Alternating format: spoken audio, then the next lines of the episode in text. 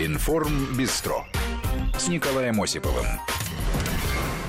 Приветствую всех, кто с нами. И да, ИнформБистро вернулась после небольшого перерыва. Как всегда в это время начинаем подводить итоги уходящей, уходящей недели.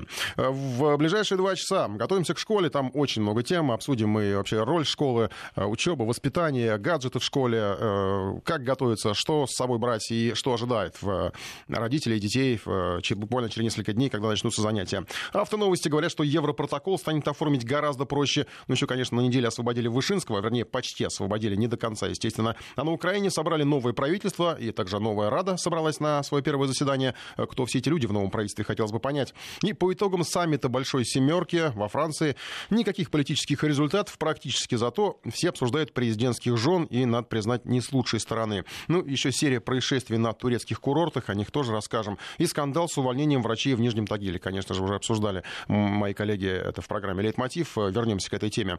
Начнем, пожалуй, с первого сентября. Совсем близко оно. Счет идет фактически уже на часы. Форма, учебники, рюкзаки, ручки, карандаши, пеналы, сменка. Родители составляют последние списки, что еще докупить. Ну и готовятся встречать новые старые проблемы. Они появляются буквально ежегодно, и о них говорят каждый год. Что должен делать ребенок в школе? Только учиться или есть еще какие-то задачи? Убирать класс, например, дежурить, мыть доску. Еще эти назойливые родительские чаты. Сообщения приходят и днем, и ночью. Некоторые родители живут буквально в этих группах, одолевая всех остальных постоянными сообщениями, обращениями, предложениями. Ну и еще многим придется пройти через ряд бюрократических процедур. Некоторые уже прошли. Подписывать со школы разного рода соглашения. Без этого, к сожалению, никак. Сергей Артемов расскажет, к чему готовятся детям и взрослым. Самое первое разрешение, которое подписывают родители, приводя своего ребенка в первый класс на обработку персональных данных. Интересно, что оно формально не требуется. По закону, если школа выбрана, то родители по умолчанию соглашаются с тем, что данные будут обрабатываться и использоваться так или иначе. Конечно, наиболее подозрительные мамы и папы могут запретить школе это делать. И тогда ребенка, по сути, нельзя будет вписать даже в классный журнал. Ему некуда будет ставить оценки. Он никогда не попадет в списки, которые формируются для участия в конкурсах, соревнованиях и олимпиадах. Такой себе вольный слушатель получается. Больше того, его и в школу не пустят, если в здании работает охрана. Все фамилии учеников внесены в ее базу, а остальных, чьи данные родители решат скрыть, родителям же придется ежедневно приводить в школу со всеми документами. Это, разумеется, из области абсурда, но такие последствия могут возникнуть. Но далее администрация предлагает родителям подписать несколько других разрешений. По самым разным поводам. Пожелает ребенок выйти за пределы здания на перемене, родители должны согласиться на это. Директор не хочет отвечать за ссадины, которые малыш получит, если вдруг споткнется на бегу. Но и здесь легко представить сутолоку. Кому-то можно выходить за порог, кому-то родители запретили. В школе несколько сотен детей. Разве что каждому такое разрешение на лоб клеить, чтобы охранник за короткую перемену разобрал, кому и куда. Опять же, любые медицинские манипуляции, прививки и медосмотры в школе тоже проводятся после разрешения родителей. Чуть ребенок подрастет, из пятого класса он может идти домой самостоятельно. Родители тоже подписывают согласие, что они в курсе потенциальных рисков. Все эти справки отчасти рекомендуются органами образования. Отчасти администрации сами предлагают родителям их подписать, как бы чего не вышло. Ведь последствия могут быть самыми серьезными. Например, учитель выпроводил несносного ученика за дверь, чтобы тот не мешал вести урок. А тот вне школы попал в переделку, подрался, допустим, с кем-то и получил синяков и шишек. Для учителя все это может обернуться уголовным делом. Еще одно неприятное разбирательство может начаться по линии прокуратуры. Это почти из анекдота, если учитель попросит ученика пойти намочить тряпку и вытереть доску. Или убрать класс после уроков. Закон об образовании запрещает привлекать детей к труду без согласия родителей. Учитель таким образом закон нарушает. Для взрослых, которые закончили школу лет двадцать пять тридцать назад, все это покажется бессмысленной бюрократией. И многие разумно считают, что если сами они убирали в классах по очереди без разговоров, то и дети их сегодня от этого не сломаются. Но таковы юридические нормы, и все эти аспекты обговариваются на общих школьных собраниях в конце августа. Педагоги на всякий случай страхуются, чтобы не стать объектом постоянных жалоб от тех родителей, кому не понравится, как обучают их чада. Кстати, еще одно согласие мамы и папы подписывают, когда организуют общий чат в каком-либо из мессенджеров. Вступая в его ряды, и тут они могут вспомнить собственное пионерское детство, есть смысл дать твердую клятву хотя бы самим себе, соблюдать этику общения с другими родителями, говорит кандидат психологических наук Наталья Веремеенко. В родительской общалке самое важное – это не ругаться.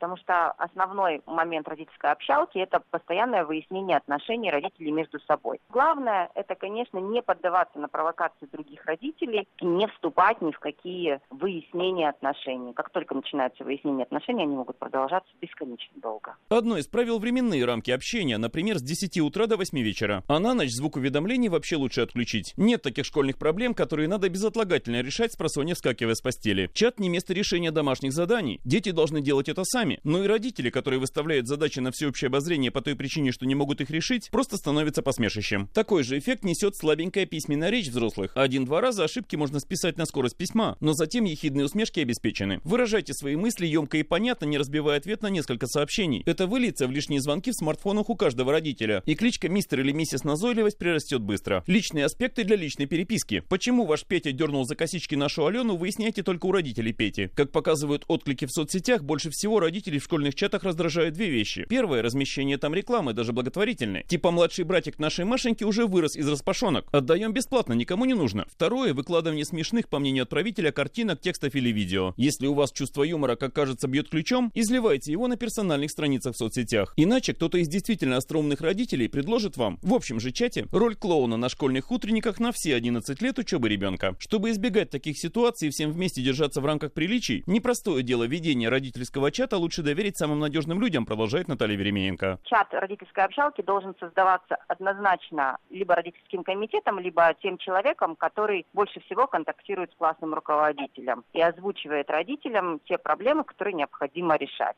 Для решения проблем лучший способ – это когда вы заявляете некую тему и просите родителей на нее откликнуться. Либо да, либо нет, без вариантов. Как только предлагаются варианты, можно их обсуждать до бесконечности долго. И к одному знаменателю в классе, где больше двадцати человек, однозначно люди не придут. Другой вариант, когда администратор группы ставит запрет на ответы. Это чисто информационная общалка, которая доводится до сведения, например, там линейка состоится в девять утра, вы должны быть в такой-то форме, там, не знаю, с шариком, без шарика и так далее. Еще одно правило, которое удержит чат от превращения в скопище спама — три вопроса. Задайте их себе перед тем, как потревожите других участников группы. Эта тема касается школы? Это реальная информация? Эта тема еще не обсуждалась ранее в чате? Если все три ответа будут «да», то смело отправляйте свое сообщение. Сергей Артемов, Вести эф эм.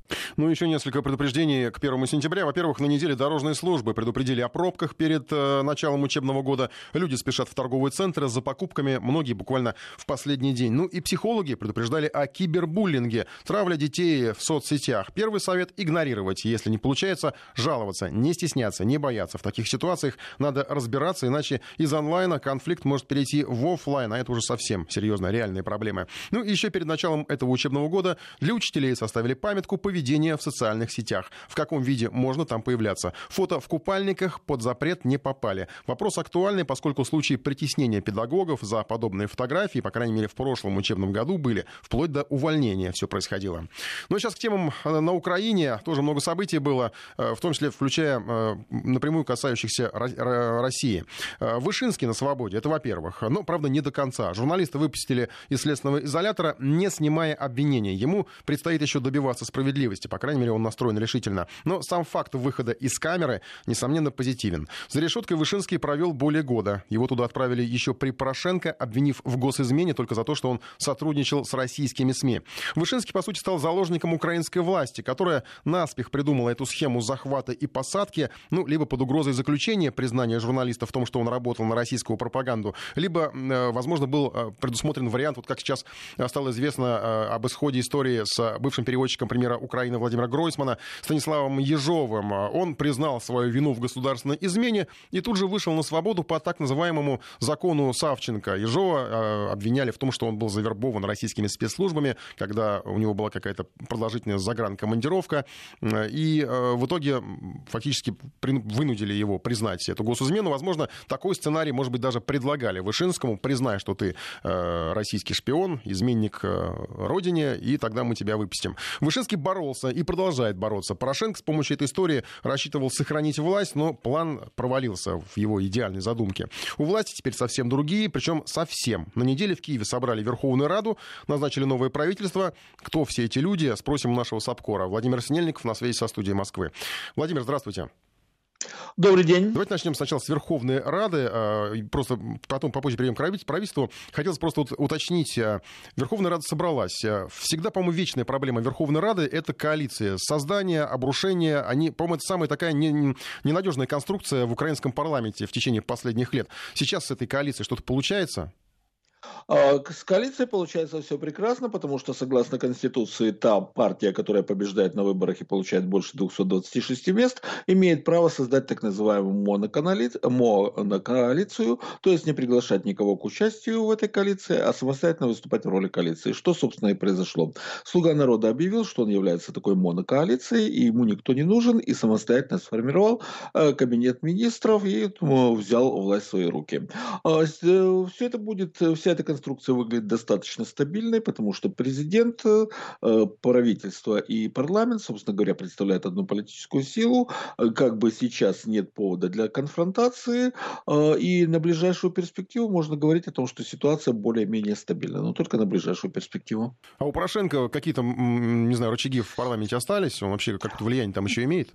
У него есть своя небольшая фракция, и не более того, все, что он сейчас может, это выступать с парламентской трибуны, и, собственно говоря, тот первый день в пленарных заседаниях, который имел место накануне, он некоторое время тихо и скромно посидел в углу, как обычный депутат, но потом как бы понял, что не олигархи, чьи это дело, сидеть в Верховной Раде как простой депутат, и куда-то там ушел в кулуары. Да, теперь по правительству. Я так понимаю, наверное, даже, я, может быть, ошибусь, но, возможно, это самое молодое правительство в мире. В смысле возраста, среднего возраста министров. На Украине, да, в мире нет. Я думаю, что найдутся более молодые правительства. Тем более, что тут есть такие интересные мировые тенденции. То есть в мире, я думаю, можно найти и помоложе правительства. Но для Украины это действительно самое молодое правительство. Но с точки зрения... Ну, то, что... Можно ли его назвать профессиональным? И тут вопрос даже не в профессионализме. Вопрос в том, что политика будет та же самая. Кстати, Гройсман, Гройсман, он даже несколько моложе Зеленского. Это так, просто к слову. Хотя это кажется достаточно невероятным, тем не менее это так. Так вот, вопрос здесь не в молодости, вопрос здесь в преемственности политики. Во-первых, далеко не все лица там абсолютно новые. Прежде всего, Аваков, министр внутренних дел. Он сохранился. Кстати, о том, что он сохранит свой пост, мы говорили еще даже до президентских выборов. Почему? Потому что в стране скоро ожидается, люди, которые формируют политику, это прекрасно знают, ожидается рост социальной напряженности, и понадобится такой человек, как Аваков, крайне эффективный для того, чтобы держать улицу в повиновении. Он это сможет при помощи полиции, национальной гвардии и добровольческих батальонов, которые он контролирует. Оксана Маркарова, министр финансов, она точно так же была министром финансов в правительстве Гройсмана, а начинала работать еще в правительстве Яценюка, то есть это тоже не новая фигура. А Вадим Пристайко, министр иностранных дел, это тоже не очень новая фигура. Он раньше, в две тысячи четырнадцатом - две тысячи семнадцатом году, он был заместителем министра иностранных дел, а потом возглавлял миссию Украины при НАТО, то есть занимал один из ключевых постов в Министерстве иностранных дел, то есть он тоже обеспечит преемственность политики. Остальные лица, это действительно лица новые, лица никому неизвестные, настолько никому неизвестные, что, например, новый министр здравоохранения вообще даже не имеет диплома врача, она имеет юридическое образование, и вся ее медицинская деятельность сводится к тому, что она курировала программу пакета реформ в Министерстве здравоохранения при Ульяне Супрун, причем очень горячо поддерживала ее медицинскую реформу.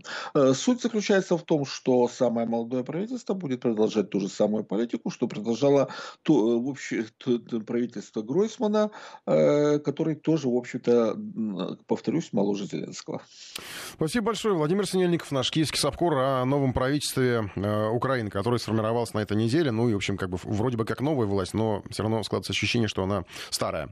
Э, еще одно событие недели, это, конечно, международный космический авиасалон в Жуковском. Э, он стал не просто точкой демонстрации технологий, но и местом для переговоров. На неделе там встретились Реджеп Эрдоган и Владимир Путин. Вместе осмотрели экспозицию, обсудили Сирию, военные технологии, поели мажор, мороженого. В политическом смысле встреча очень важная, особенно с учетом военного сотрудничества между странами, э, раздражающего Вашингтон, раздражающих Вашингтон поставок комплекса эф эс четыреста. Ну и тут еще слухи о перспективах покупки российских истребителей, если США откажутся поставлять Анкаре свои самолеты эф тридцать пять. Ну и, конечно, интерес Турции к совместному производству гражданских самолетов, автомобилей.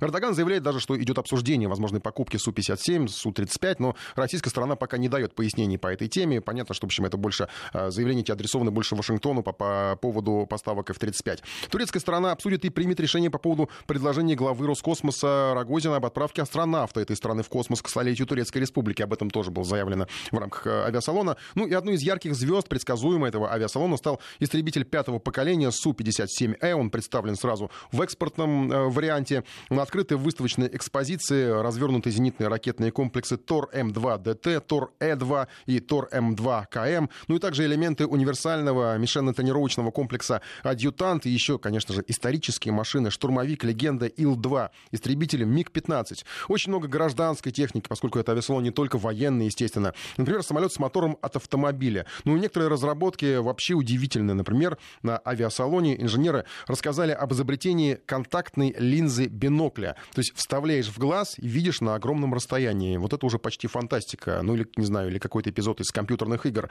Ну и еще придуманы специальные бинокли для моряков, которые компенсируют морскую качку. И уже даже заявлено, что такие бинокли будут поставлены морякам. Для борьбы с пожарами создали авиационную бомбу весом в двести пятьдесят килограммов. Ее будет доставлять на точку сброса беспилотник. Огромное количество необычных разработок, экспонатов, перспективных изобретений. Ну и на неделе на авиасалоне побывал наш коллега Илья Ежов. Он и рассказал об экспозиции и атмосфере этой крупнейшей мировой выставки авиатехники. Итак, Илья, приветствую тебя. Приветствую, Николай. Авиасалон всегда интересно, ярко, даже если ты не инженер, не летчик, не знаю, там, не авиастроитель, а даже для обывателя, для дилетанта. Я вот в этом году, не знаю, успею попасть, нет, но в предыдущий всегда находилась не только в самой летной программе, но и то, что на земле стоит. Что тебе удалось увидеть интересного? Во-первых, все отмечают, что в этом году очень много новинок. Салон получается представительным. Более восемьсот компаний из тридцати трёх стран мира. А главная новинка в этом году — это, наверное, премьера пассажирского среднемагистрального самолета Эм Эс двадцать один. Его можно назвать такой главной изюминкой авиасалона. Именно он встречает гостей на въезде в аэродром Жуковский. Эрдоган говорил, там тесновато немножко. Ну, Эрдоган вообще осмотрел много всего и оставил много комментариев, хотя нужно сказать, что после посещения Эм Эс двадцать один он вышел достаточно довольным, и потом уже на итоговой пресс-конференции отмечал, что не только в военной авиации будем сотрудничать, но еще и в гражданской, видимо, имея как раз в виду Эм Эс двадцать один. Я, кстати, добавлю, что три самолета, три новых самолета привезли в Жуковский, два стоят э, на экспозиции, чтобы их можно было лучше осмотреть. То есть там можно прям внутрь зайти посмотреть? А, да, да, да, можно будет, конечно, зайти, это в первую очередь дело для специалистов и бизнесменов, которые, возможно, будут заниматься продвижением этого самолета, а может быть, кто-то его уже закажет и оплатит прямо на авиасалоне. А еще один самолет, третий, он оставлен для летной части и будет демонстрировать свои возможности в воздухе. Что еще интересного? Там вертолет какой-то, говорят, был. Мне, кстати, вспоминаю, сейчас сразу пришло вертолет. Когда-то я даже там покатался на, в качестве, правда, пассажира на месте второго пилота на, боевом маке, на макете боевого вертолета. Это была вообще удивительная штука. Там э, представлен еще какой-то супер вертолет, да, вот этот вот шикарный Аурус, это представлен. Да, именно он, конечно, представлен. Правда, покататься на нем не удалось. Даже президенты не воспользовались возможностью и не прокатились. Но, конечно, павильон Ауруса привлекает какое-то невообразимое внимание. Именно у него лидеры провели больше всего времени, а компания представила рестайлинг на отечественный вертолет «Ансат», и он получился в таком действительно люксовой, люксовой версии. Стоит добавить, что какие-то общие черты, общие схожие черты видны с президентским лимузином «Аурус» проекта «Кортеж». Но вот, кстати, что интересно, даже на авиасалоне в окружении ракет, истребителей, вертолетов и новейших самолетов именно президентская машина, президентский лимузин, он какую-то собирает невероятную аудиторию, именно вот по предварительным оценкам, именно возле него собирается больше всего зрителей, выстраиваются целые очереди, чтобы сфотографироваться, хотя он даже представлен не в президентском черном цвете. Для авиасалона в Жуковском э, компания-производитель подготовила серебристую, такую более летнюю версию. Пришли на салон. Как там с инфраструктурой? Очень понятно, что часто бывают даже там и очереди, и транспорт. Ну, понятно, транспортом добраться не всегда просто.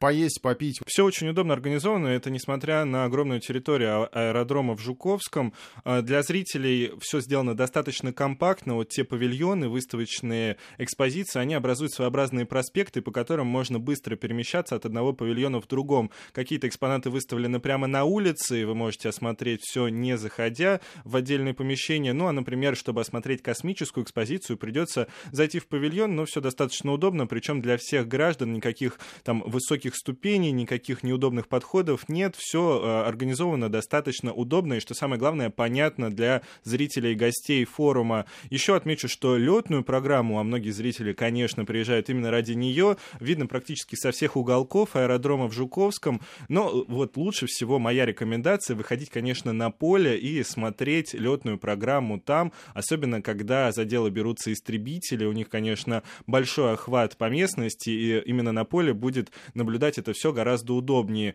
Рекомендую приезжать в Жуковский на целый день, голодными точно не останетесь. Все лучшие компании, самые известные представители отечественного и зарубежного общепита там представлены, хотя, наверное, главной едой этого форума станет, как ни странно, кукуруза, потому что производители и продавцы а, решили, что недавнее... Чудесное спасение. Недавнее сказал, да? чудесное спасение аэробуса триста двадцать один, который вот приземлился на кукурузное поле, это возможность так немножко похайпить и добавить дополнительные... И там вот эта надпись у них появилась на... Да, именно... Кукурузника назовут. «Идем на солнце вдоль рядов кукурузы». Та самая...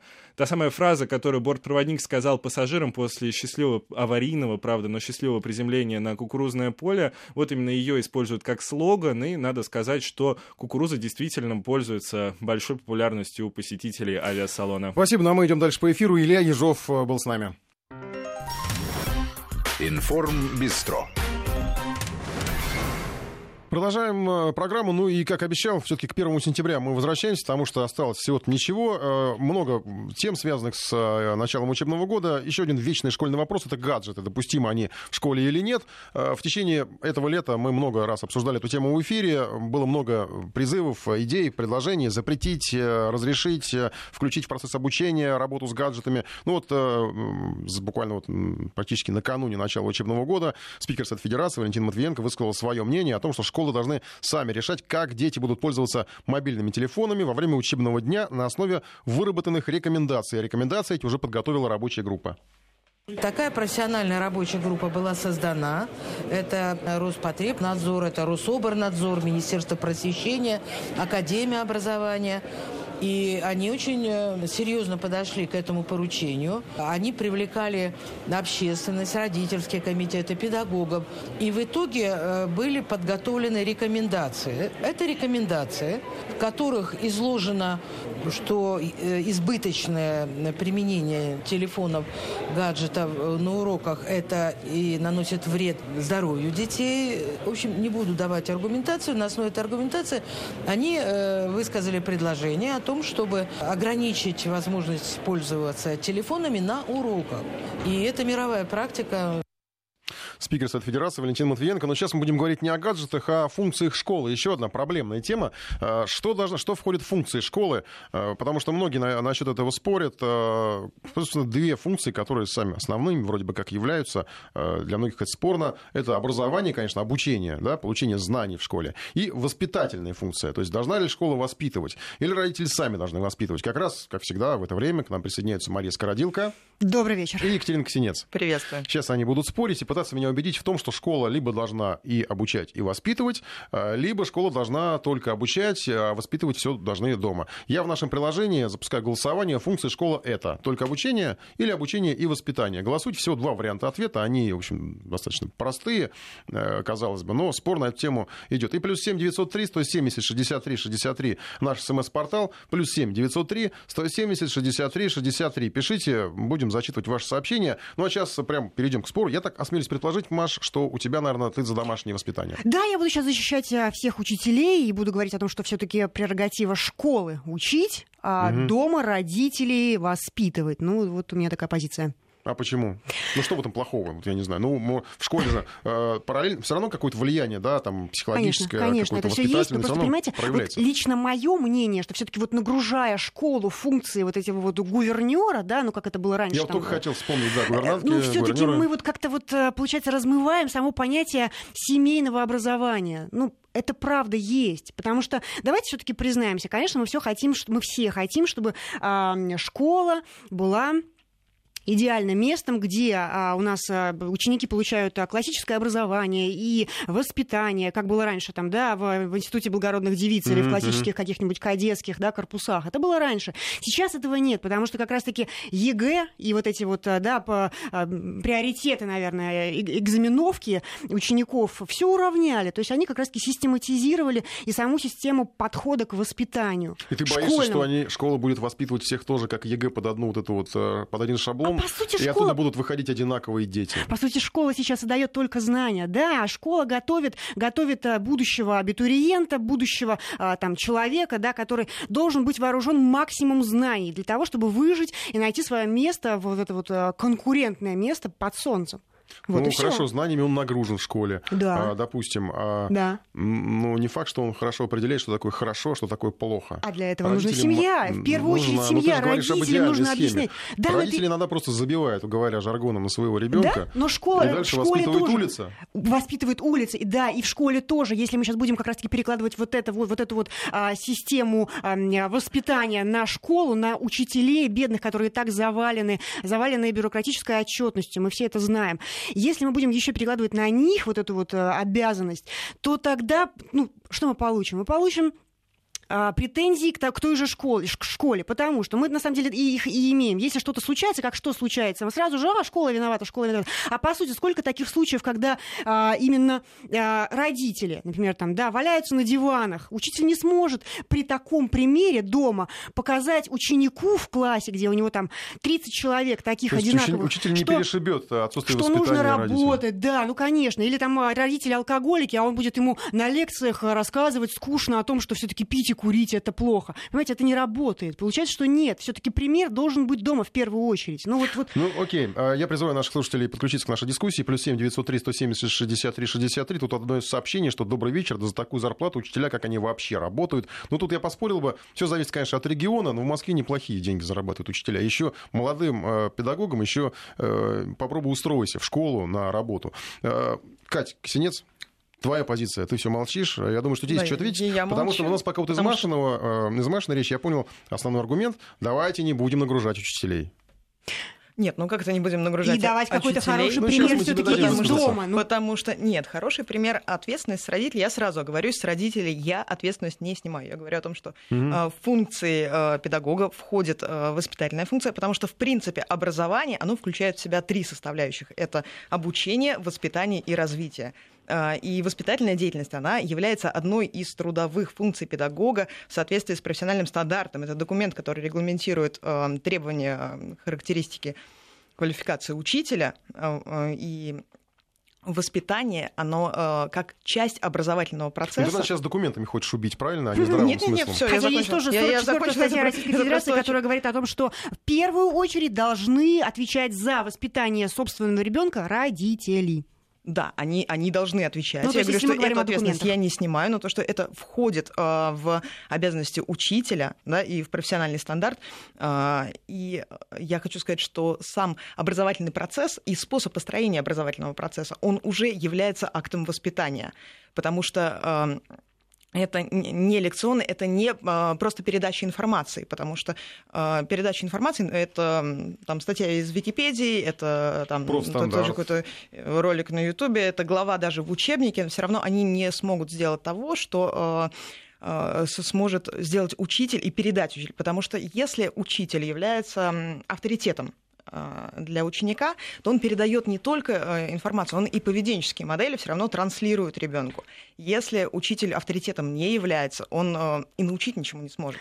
Он даже информацию не передаст. К дискуссии там хорошие что... учителя, плохие учителя, да, мы сейчас немножко не это нет, обсуждаем. Нет, мы, мы говорим о том, что педагог, да, если это педагог, то ребенок все равно смотрит на него, все равно он перенимает. У меня просто есть аргумент на эту тему, да, не, не только хорошо. Что как раз-таки, чтобы быть, чтобы заслужить вот этот вот авторитет, учитель очень должен хорошо потрудиться, потому что тебя никто не будет, во-первых, тебя никто не будет слушать, если у тебя нет авторитета. Сколько мы знаем таких примеров, когда приходят учителя, молодые учителя, и они просто не могут добиться этого авторитета. То есть сейчас современным ученикам все-таки нужны какие-то учителя, учителя-герои, которые делают какие-то поступки или которые дают им определенную свободу, потому что мы же знаем, что современный мир — это уже тут, не тот наверное, мир... Не своб... Дело не в свободе, в поступках, наверное, просто отсутствие стандар... нестандартность какая-то, не, да, не похожесть на других учителей. Да, в том-то дело. То есть вот, это, вот, этот вот, вот эта вот калька, которая была раньше, помните, конечно, да, да, да, помните прекрасные фильмы, там, да, да, да, «Доживем да, до понедельника» угу. или там «А вам, вам и не провел. снилось», то есть все вот эти вот вещи, да. они таких, такого уже стандарта нет. И сейчас, сейчас, если мы возьмем любого там, да, школьника, они в первую очередь будут кричать: мы хотим свободы слова, мы хотим,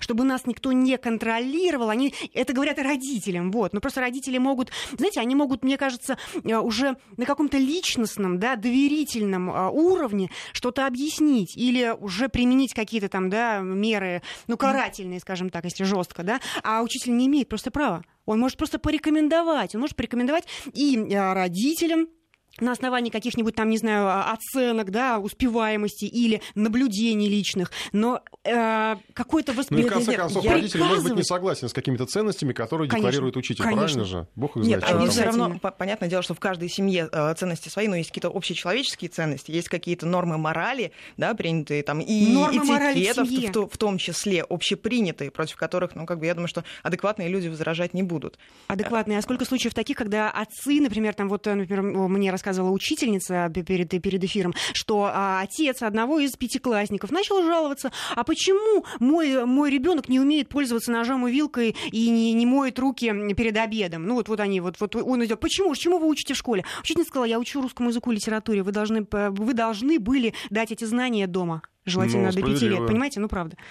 Нет, ну, понятное дело, что такие знания, такие, какие-то базовые навыки, там, самообслуживание, они закладываются и не в школьном возрасте, я думаю, ну, что все даже не воспитание, это просто это... какое-то социально-бытовое выживание, что ли? Да, то есть это уже какой-то ну, маргинальный сейчас совершенно, сейчас зачитаю, как перед небольшим перерывом я зачитаю несколько сообщений. Ну, вот перестаньте Москву называть Россией, никто не называет. Мы сейчас совершенно про... Мы в общем говорим, да. Школьник видит своих родителей в нынешнее время пять часов в сутки, а в школе он восемь часов. То есть как бы все-таки здесь, я так понимаю, из этого сообщения, что на школу налагаются какие-то более серьезные функции в плане воспитания, вот это, в частности, по мнению этого слушателя. Как раньше в СССР и в семье, и в школе цель была общая. Вот сейчас у нас, конечно, Советский Союз. Мне вот есть даже повод, попозже сейчас, после перерыва, вспомню как раз свою пионерское прошлое. Я тоже вспомню свою школу, было, ну, в общем, было не был такой спорный момент, и достаточно интересный. Хотите вы этого или нет, но у ребенка воспитывает школьный коллектив. Я, я так как ребенок, более половины своего времени, опять же, вот, да, проводит в школе, а не дома. Вести ФМ. Продолжаем эфир, спорим по поводу того, что входит в функции школы. Это только обучение, обучение и воспитание. Два варианта ответа в нашем приложении. Голосуйте. плюс семь девятьсот три сто семьдесят шестьдесят три шестьдесят три. Наш смс-портал. Пишите. Я анонсировал свое воспоминание пионерское. Mm-hmm. Однажды собирает нас учительница. По-моему, это был второй класс или третий. Я уж сейчас не... На, пионера. Значит, третий класс. Наверное, мы как раз, по-моему, вступали в пионеры, уже вступили. А может быть, еще октября. Ну, в общем, не суть. Я помню, что мы были достаточно мелкими. И учительница собрала всех. Вызвала одного мальчика, значит, на ковер. Перед всем классом. Вы знаете, что совершил этот нехороший ребенок? Что же? Я видела из окна, ну тогда раньше, сейчас школа mm-hmm. есть на другие концы Москвы, а я видела из окна, как он на велосипеде проехал по акустику. Было где-то, наверное, минут на сорок собрания, исключать его, не исключать, опять же, там из октября или пионеров, я уже не помню, каждый должен был высказаться, осудить его, все это носило, видимо, воспитательный характер. Конечно. Тогда мы, естественно, ну, мы были инструментами в руках педагога, да, мы как бы должны были встать, я, по-моему, ничего не говорил, я не помню, если честно. Было какое-то даже голосование, я не помню. Голосование было такое, в общем, в итоге все свелось к тому, что, ну, как бы пожурить и оставить его в звании пионера там или октябренка, вот опять же, я не помню. Но я сейчас вспоминаю, мне как-то неприятно вот это, вот, вот это воспитательное... У меня давайте сразу мы смогла ли, что... бы, смогла ли бы вот эта и вот как раз том, учительница, которая увидела, Союз, или если бы ей показалось, если бы ей показалось, или она ошиблась, может быть, это был бы не ты, например, смогла бы она тогда в Советском Союзе перед тобой извиниться? Вопрос открытый или... Да, я не думаю, что и современная учительница смогла бы измениться. Это дело не в Советском Союзе. Давайте просто оговоримся. Воспитание — это не морализаторские беседы, да, это не, не то, что мы ну, усадили всех, а воспитание — это все равно, как и дома, так и в школе, это все равно личным примером, да, по поводу того, что педагог наблюдает ребенка, во-первых, действительно в школе ребенок проводит больше времени, чем с родителями, и педагог наблюдает ребенка, что называется, в полевых условиях, в условиях общения с другими детьми, со взрослыми, другими, с другими педагогами. Он видит и может как-то повлиять на эти ситуации, и вот эти вот коммуникативные навыки, которые развиваются, он видит и конфликты, он может помочь, подсказать, да, или на, наоборот не вмешиваться в каких-то случаях, может своим примером какую-то ситуацию там показать или рассказать, как действовать в такой ситуации. И очень хорошо, кстати, вот об этом говорит директор школы номер пятьсот сорок восемь Ефим Лазаревич Рачевский. Давайте послушаем. Old school. Это главная работа учителя — воспитывать. Длиннее я затрудняюсь сказать, потому что все остальное, формулы, ЕГЭ, иные радости, это и без учителя можно. Но если говорить о современном развитии образования, то там же главные характеристики не в знании и вспоминании, а в способности оперировать этими самыми знаниями. А это возможно только тогда, когда у ребенка формируется способность выбора, способность принимать решения, и на фоне критического мышления он принимает свое именно решение. А это делается с помощью воспитания. Потому что образовательный процесс – это есть труд. И детский труд, и взрослый труд. А воспитание через вербальную педагогику, то есть классные часы, нравоучительные беседы, они не бесполезны, но их эффективность, она крайне низка. Поэтому воспитывать надо в процессе работы. Порою коллективное или индивидуальное решение сложной задачи по математике воспитывает намного эффективнее, чем две-три беседы о нравственности. Я очень уважаю господина Рачевского, но я вот тут меня, в его словах мне немножко кое-что напугало, что школа должна в первую, то, первая задача — это воспитывать, а только потом уже давать знания, а знания можно получить как бы и без школы. Зачем тогда школа вообще нужна? Сразу вопрос. В том-то и дело. Я, Зачем я, тогда я другие вспоминаю, люди? Я вспоминаю свою, ну там не знаю, я в институте уже учился, у меня племянница подрастала, я с ней сидел, делал домашнее задание. В итоге школа воспитывает, значит, а мы дома сидим с детьми, домашние задания делаем, учим их, да, получается, мы им даем знания, родители. Тем это более... какой-то уже переворот. Нет, нет, нет, получается. Нет, нет, здесь, немножко, более... здесь немножко другой момент, потому Тем более, что, что научить... А, а... Давай, а, прошу. Хорошо, спасибо.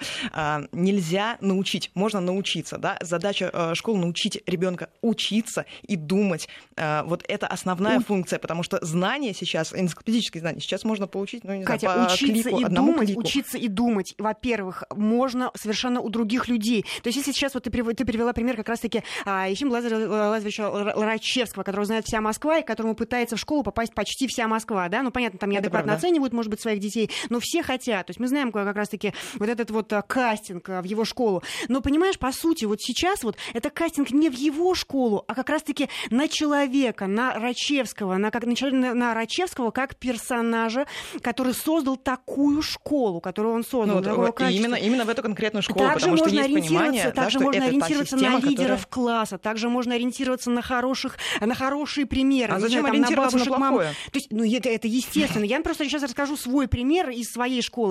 У меня была ситуация, как раз-таки я уже училась в двухтысячных годах, и, собственно, нас начали, это вот как раз-таки пошел процесс распределения по классам, по специализациям. Естественно, я гуманитарий, я сдавала экзамены, я поступила в гуманитарный класс, я совершенно не знаю математику, химию, у меня была проблема с химией и математикой.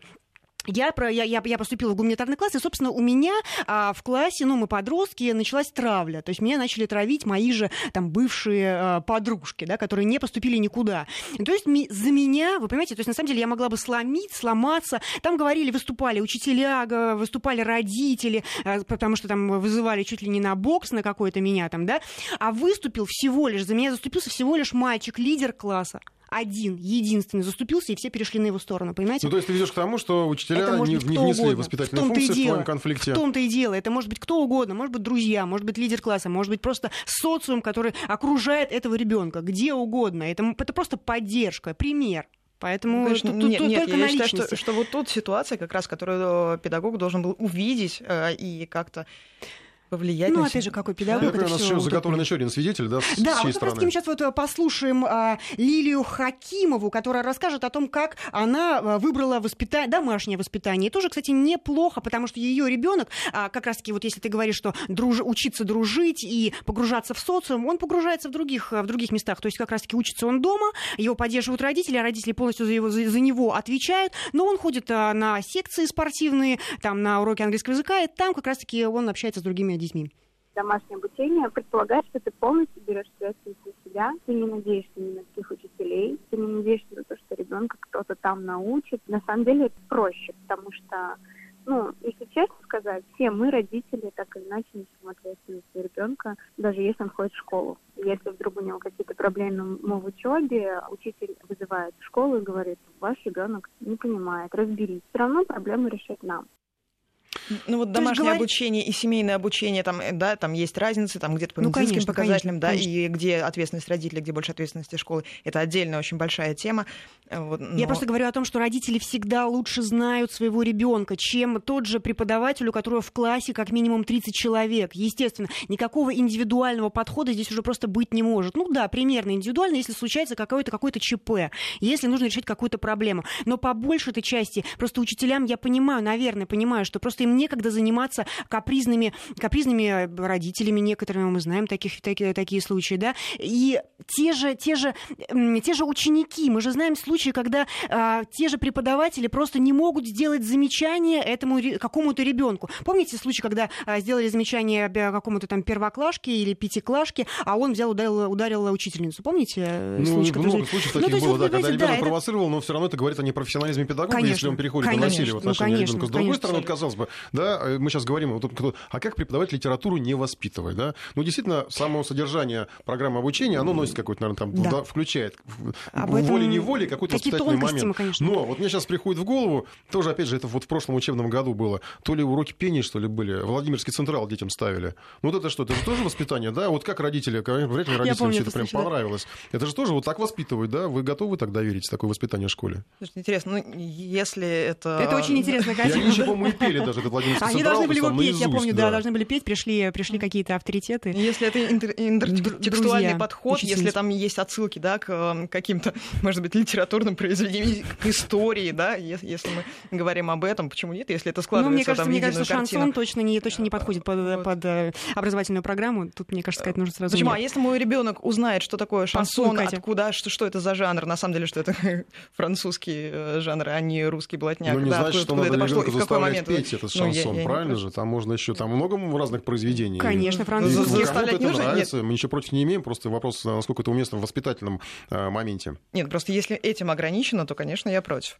Ну, mm-hmm. естественно, это естественно, да. Вот. А по поводу Тем авторитета, боль... по поводу того, что... Педагог должен быть авторитетом, и должен, он, не должна его функция, на мой взгляд, заключаться просто в информировании ребенка. Это в идеальном, да, конечно есть, же. Конечно, это, идеально. Это конечно, я говорю про идеальную мире. ситуацию, и так, как я хочу, чтобы было, чтобы мои дети. Но те же родители могут учились. тоже взять своего ребенка и на доверительных, на доверительных основах сводить его в какой-то, сводить его в музей, сводить его в театр, и там же как друг рассказать, показать, и ребенок больше это, ребенок легче это усвоить, чем, например, слушать лекцию какой-нибудь преподавательницы с указкой, понимаете, которого он, может быть, и боится. Нет, я считаю, что выстраивать отношения в коллективе а, это и работать, а, это да, и совмест... это, это совместная работа, совместные задачи, да, как Ефим Лазаревич сказал, что иногда совместное решение какой-нибудь там задачи по математике mm-hmm. там, или по химии, оно дает больше, чем какие-то отдельно лекции на тему того, а как дружить, а как вместе работать. Это правда, потому что когда ты на своем опыте, когда ты попробовал, это когда у тебя не получилось. Это образование, да. Это воспитательная это... функция образования, Маш.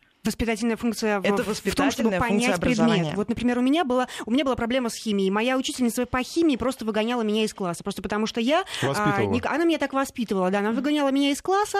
А я, я же на вот эти вот... И ты вот... сейчас ей мстишь в прямом эфире. Нет, я... Просто у меня негативные воспоминания. Все, что у меня, у меня осталось от нее, это негативные воспоминания о предмете химии.